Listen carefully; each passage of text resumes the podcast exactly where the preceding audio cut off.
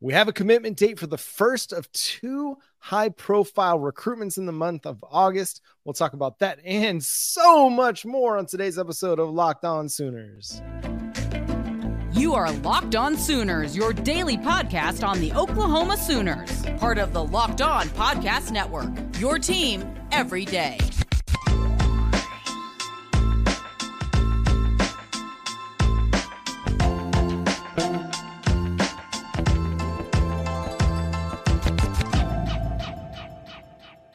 What's up, Sooner Nation? Welcome to Locked On Sooners, and thank you for making Locked On Sooners your first listen every single day. We're free and available on every podcast platform imaginable and YouTube. Hit that subscribe button and that notification bell to let you know when new episodes drop. My name is John Williams.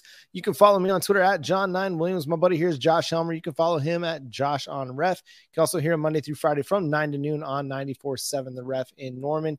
And this segment is brought to you, just like every recruiting segment on the Locked On Network, by LinkedIn. These days, every new potential hire can feel like a high stakes wager for your small business. That's why LinkedIn Jobs helps find the right people for your team faster and for free. Post your job for free at linkedin.com slash locked on college. Terms and conditions apply. And we've got so much recruiting nuggets to discuss and, and work through. And off the top, we're going to touch on Williams Nwaneri, the five star defensive end prospect, the number one prospect in the on 300 rankings, and a top five prospect elsewhere set a commitment date for August the 14th. Which, uh, if you're okay, w- where is that on the calendar? That would be a week from this coming Monday. So, a week from this coming Monday, we will uh, have the answer to where where is Williams Nwaneri going to play college football. We think right, and I guess the other the other uh, piece of news here with Williams Nwaneri is though it kind of feels like almost a formality in this recruitment, just given the conversations that we've had here, John, and I think many others have had. We do have a top five officially for Williams Nwaneri, though I think we've pretty well known what that is. And maybe some would say it's a top three, maybe a top two, but okay, the official top five from Williams Nwaneri. Nwaneri will choose on August 14th between Georgia, Missouri, Oregon, Oregon, Oklahoma, and Tennessee. So there's your final five for Nwaneri. And if you look at you know what some of the recruiting analysts are saying across the country, um, it, it's kind of fascinating because you'll see you know Tennessee say it's OU and Tennessee. You'll see uh, Missouri say it's OU and Missouri. Uh, you'll see Georgia say it's OU and Georgia. So what's the common denominator here for Williams Nwaneri? the University of Oklahoma. And there's a, a lot of really good reasons why he might choose the University of Oklahoma. When he talked with Hayes Fawcett of On Three, he talked about the relationships that he has with Miguel Chavis and Todd Bates, you know, the defensive end and defensive tackles coach for the University of Oklahoma. Why? I mean, he's talked at length in the past about their plan to utilize his skill set on the defensive line, both as an edge rusher and as an interior defensive lineman, you know, especially on pass rushing downs. So, I mean, yes, Georgia's the national champion. They're the the top dog, no pun intended, in the nation right now. So you kind of have to take them seriously in any defensive commitment or recruitment. But it seems like, you know, the guys that are really, really in the know, like a Parker, Brandon, Georgia's not really in the final two discussion, final three discussion. Um, what it sounds like and all the buzz is that it's Oklahoma and Missouri. Missouri, the in-state, you know, school, an hour and a half away from Lee's Summit, where he plays his high school ball at Lee's Summit North, and then Oklahoma, you know, has been probably the favorite for the longest time in this one. It's just a matter of now closing and getting the commitment, and then getting that commitment to signing day. And again, Oklahoma's got some nice pieces up its sleeve in this recruitment, as we've talked time and time again about. Okay, uh, North Kansas City High School, right, but still from the KC metro area. In recent five-star signee PJ Adebawore, uh, Cayden Green, of course, freshman on this uh, Oklahoma football team as well, is from Lee's Summit North. Kamari Moore, a commit in the 2025 class That's right. You guessed it from Lee's Summit North. And oh, by the way, Isaiah Mozee, uh, of course, uh, we think maybe trending toward Oklahoma and Jamar Mozee uh, played for Oklahoma. So there's a lot of ties that point in Oklahoma's direction in this recruitment. And yet it feels like you just, you just got to beat the, the urge, the desire to stay home and play for Missouri. And, and that is a, that is a reasonable draw and it's understandable why that would make sense and it's the reason why oklahoma is able to get so many in-state kids right now is because the the vibes are very positive the energy is very positive the culture is changing and is something that recruits are highlighting on every visit and that culture is going to be a part of what draws Williams Nwaneri to Oklahoma if he does end up committing. Some other recruiting nuggets we got to get into. Uh, the Sooners got a commitment from Santa Fe High School in Edmonds, Bergen Kaiser, a defensive end prospect who may not have had a ton of Power Five offers, but he did have one Power Five offer that's quite interesting that he chose to just he decided he was going to walk on as opposed to go to Oklahoma State on scholarship. So, I mean, like I said, everything is very positive for Oklahoma, even coming out of a six and seven season, and it's it's drawing, it's creating gravity, drawing players to the program. And might I tell you that if you'd like to watch Bergen Kaiser or I don't know, a Mr. Isosa this season. Edmond Santa Fe games, by the way, will be uh, streamed live on KREFSports.tv. So, uh, friendly plug uh, for us over there. But uh, Bergen Kaiser, you mentioned the Oklahoma State offer. That's, of course, notable. You're talking about an in state kid that says no thanks to the full ride from Oklahoma State for the walk on opportunity at OU. And yet he he also, by the way, had offers from UNLV, Sam Houston State, uh, Tulsa, another in-state school, and then uh, Army, Air Force, Navy. So there were big time offers that Kaiser turned down. But I think that this just shows us, John, that again, we we thought this was the case, but a three-star kid picking Oklahoma when there were other scholarship offers on the table tells me that the well, first of all, the ability to come play for Brad Venables in Oklahoma is very, very attractive. But the the name, image, likeness component to this, uh, I'm no uh, rocket surgeon, John, but typically you're not turning down uh, a free ride for no money at all. So I, I, would say name, image, and likeness is very competitive for Oklahoma. And uh, again, just beyond that, to, to win this recruitment when you had the in-state offers from both Oklahoma State and Tulsa is, John. I mean, it's gigantic yeah, again, a, a, guy who's got great size, great you know ability, is a very productive player at Edmond Santa Fe, uh, flying under the radar a little bit, and could be similar to a Taylor Wayne, uh, who really kind of saw his stock rise throughout his senior season. Wouldn't be surprising to see the same with Kaiser. A couple Devins we got to talk about.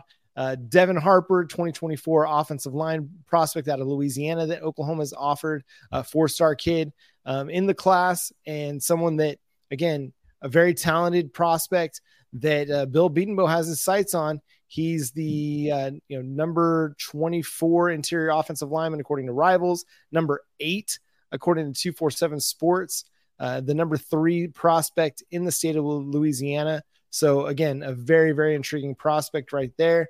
And then Josh, the kind of big time news, and who knows where this will land, but Oklahoma ended up in the uh, the top 10 for five star cornerback Devin Sanchez again in the 2025 class.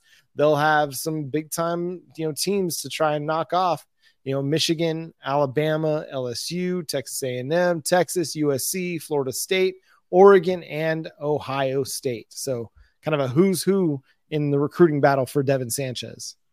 Oklahoma just feels like they're off to such a great start in that 2025 class. So uh, that's very, very exciting. Speaking of individuals uh, spurning Oklahoma State for OU, well, a little, little bedlam switcheroo.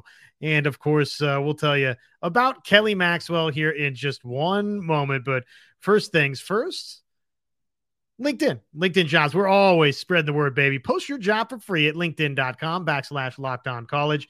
Because these days, oh man, every new potential hire, it's a high stakes wager, or at least it feels like it for your small business. And you don't want to be, I, I like to say, John, you don't want to be 95%. You want to be 100% certain that you've got access to the best qualified candidates available. And again, that's why you're going to check out LinkedIn Jobs, linkedin.com backslash locked on college, where you can post your job for free. They're going to help you find the qualified candidates you want to talk to faster and easier. Post your job for free, linkedin.com slash locked on college. Again, uh, terms and conditions apply. So, the Bedlam switcheroo. Kelly Maxwell mm-hmm. is uh, officially coming to the University of Oklahoma. And, you know, you think about this transfer portal cycle for Oklahoma softball, John, and it has been. Uh, it has been dramatic. It has been exciting. It has been eventful. It starts with Jordy Bahl, and then you're kind of wondering all along okay, brought in the young arm in Peyton Monticelli that did some very, very nice things in year one at Wisconsin, the 80 some odd strikeouts in, in 80 innings, three years of eligibility remaining there. Didn't play with a great defense behind her, will join a defense that has been number one in America. So that alone, right, to join what you already had in Nicole May, in a rising Kierston Deal, in a rising SJ Guerin, you you felt pretty good about that addition. OU was not done. They decided, hey, let's go get Keeney right out of Liberty, who again more the uh, established veteran, one year of eligibility remaining. And yet, all along, we were wondering okay, there's two big, two big pitching arm names out of the portal.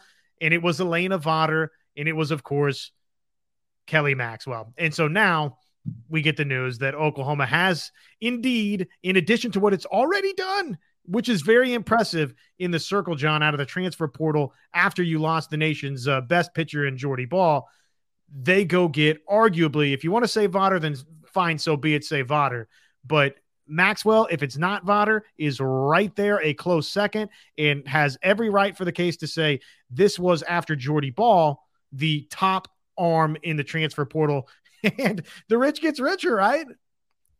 Yeah, I, I think you have to look at Kelly Maxwell as, I mean, maybe not on the same level as Jordy Bahl, but just right behind her. I mean, six times she's won Big 12 Pitcher of the Week. She was the 2022 Big 12 Co Pitcher of the Year. Uh, she's got a career ERA of 1.58, over 500 innings of work. Uh, you know, this past season she went 21 and five with a 1.21 ERA. Sorry, this is in 2022. She went 21 and five with a 1.21 ERA.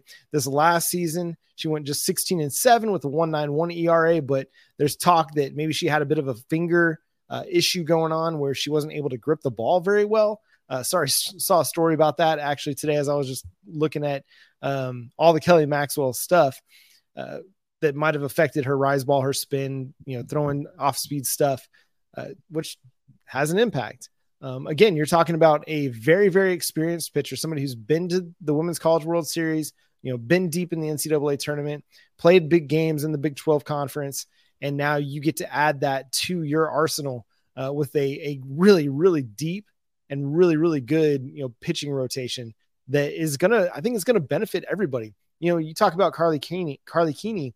I mean, she threw a ton of innings for Liberty.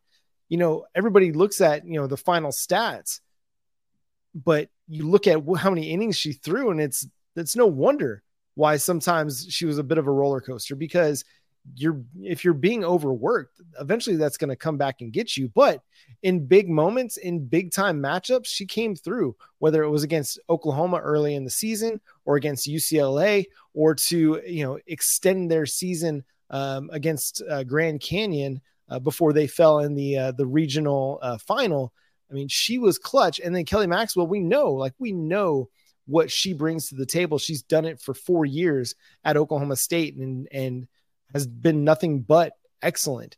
Um, and again, you get to put her in front of the best defense in America with the best offense in America. And there's a good chance you're going to see those numbers improve, especially if you're not asking her to throw 200 innings uh, every single season or throw, you know, seven innings every game like she was having to do with Oklahoma State. She's going to get the benefit of Oklahoma's run rules. You know, she's going to get the benefit of Oklahoma's defense to where she's going to be fresh down the stretch into the postseason. Uh, a lot of what Oklahoma State suffered in, you know, what was it, May, when they kind of went on a bit of a slide. Some of it was Kelly Maxwell and the and the finger issue. Some of it was just your pitcher being overworked a little bit too. But then she recovered and she pitched really, really well in the postseason when they got into the NCAA tournament. Well, the other thing Oklahoma John has added here, all all of the pieces that you discussed and the health, you know, that improves. Well, naturally, you're going to get a better version of Kelly Maxwell. But Maxwell is someone that has been the the number one on a staff. And yes, uh, it's nice to take a little bit of that load away at times. And yet, for both Keeney and Maxwell, they've been that. They know what it's like to step into the circle and have that pressure on the shoulders. That's no, that's no big deal. That's nothing new. And for Maxwell, oh by the way, I've got the Women's College World Series experience as well to uh, to go alongside what Nicole May has in the uh, the experience that he that she has for Oklahoma. So now you think about that one-two tandem inside the circle for OU. Boy, that is uh, that's a really tough duo for anybody to match or top in uh, in softball. And then beyond that, okay, you've got Kierston Deal, who was the number one pitcher coming in, number one player coming in. You've got uh, Keeney, who again has all that experience. Monticelli, who I think is uh, an incredible rising talent from Wisconsin, and S.J. Guerin. So they are just it's a filth of riches for Oklahoma. They are spoiled with riches now, Oklahoma. And again, it's like crazy talk. We've done this song and dance before. Stop, uh, stop if you feel like this is deja vu. But I mean, is Oklahoma? Do they are they ending up with a better staff again? I mean, top to bottom, they have so much depth now. All of a sudden in this uh, rotation, it's just awesome what Jen Rocha is going to have to work with. Well, and what's fascinating is seeing the evolution of softball pitching staffs, where it was like you had one, you know, person that you just rode their arm all season long, and you had another, you know, a secondary option that you'd go to if you had to, but really you wanted, you know, your ace to pitch every game, as many innings as possible. But now, I mean, they've got four pitchers that they could probably roll out there and start in May, Maxwell, uh, Keeney, and you know Kierston Deal, who Patty Gasso spoke very, very highly of in response to the Jordy Bahl transfer. Um, and then you've got a couple pitchers in Monticelli and SJ Guerin who could probably split that Kierston Deal relief role uh, from a year ago, where they're the ones kind of getting those those later innings, um, getting opportunities maybe against some of the the lesser competition on the schedule.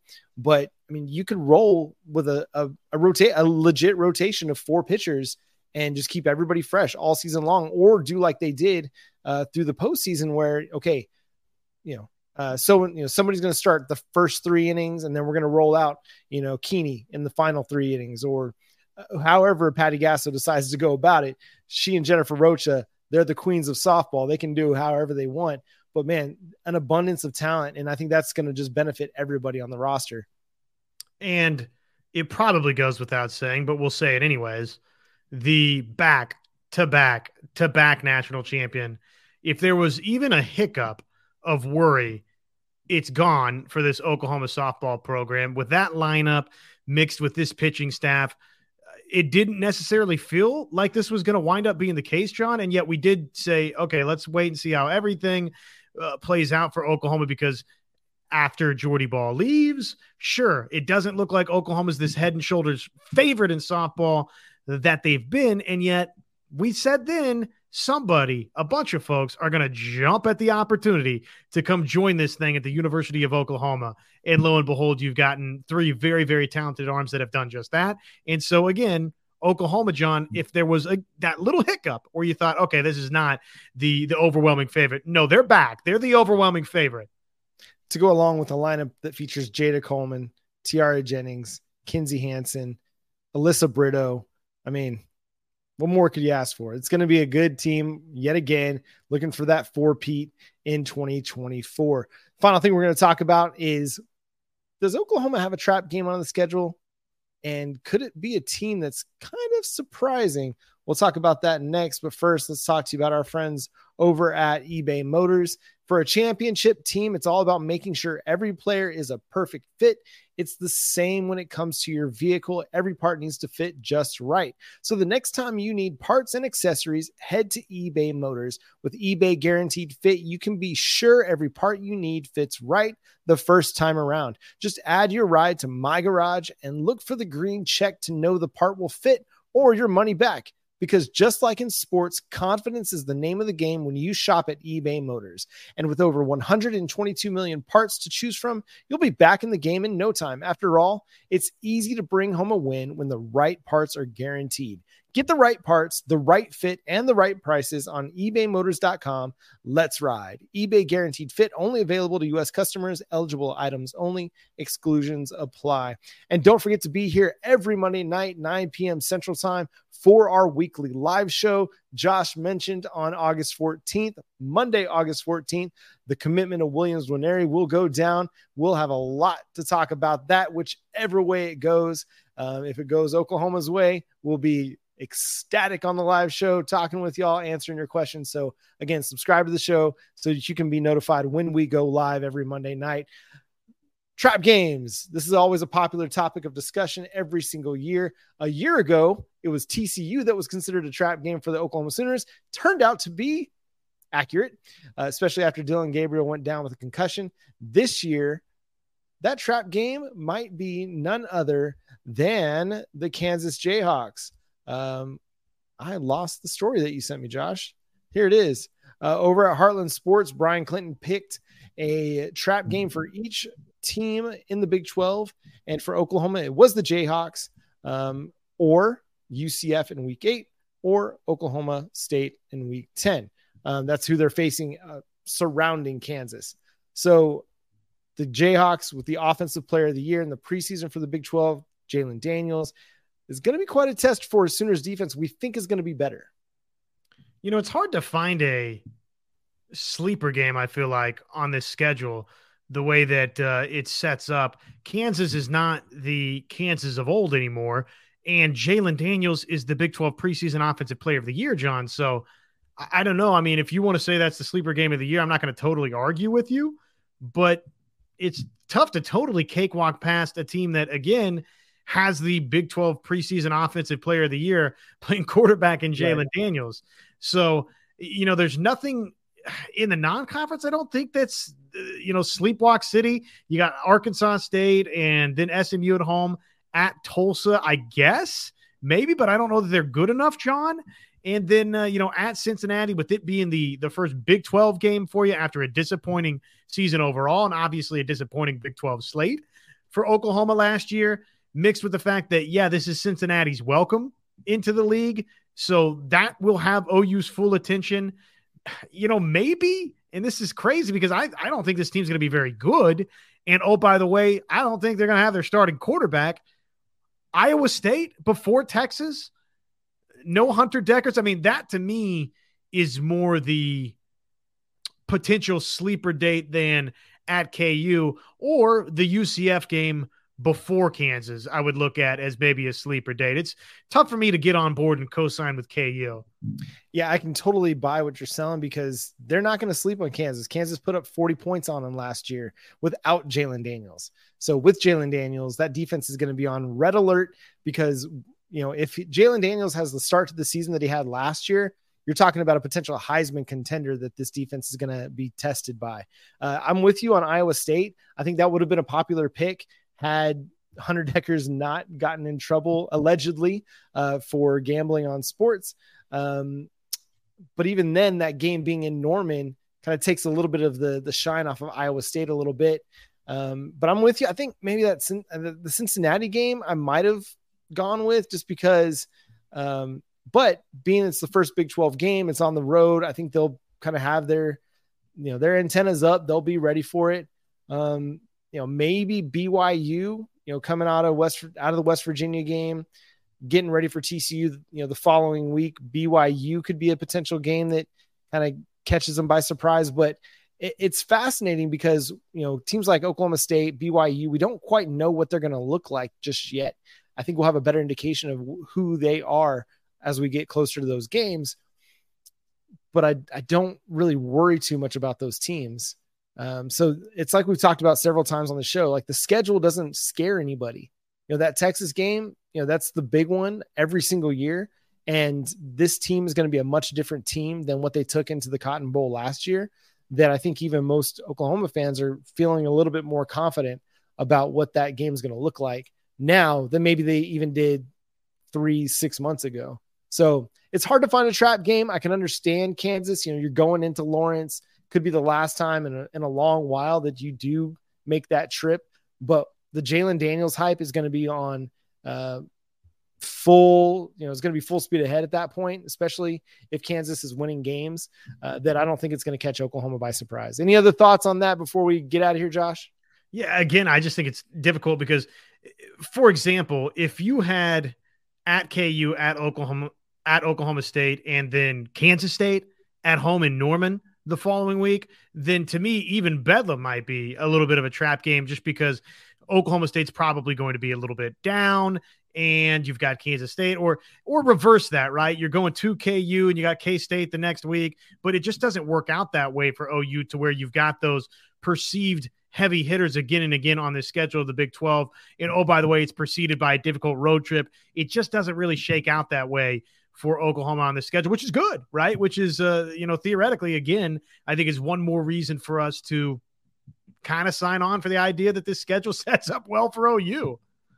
And we are less than a month away from the season kicking off. And I can't wait to cover another year of Oklahoma football with y'all. Follow Josh on Twitter at Josh on Ref. Josh on Ref. Sorry, I, that became Joff on Ref. Josh on Ref. Follow me on Twitter at John Nine Williams. The show is at Locked On Sooners. Uh, follow us on Facebook, Locked On Sooners Podcast. Subscribe to the show wherever you get your podcasts. But until next time, he's Josh Helmer. I'm John Williams. Boomer Sooner.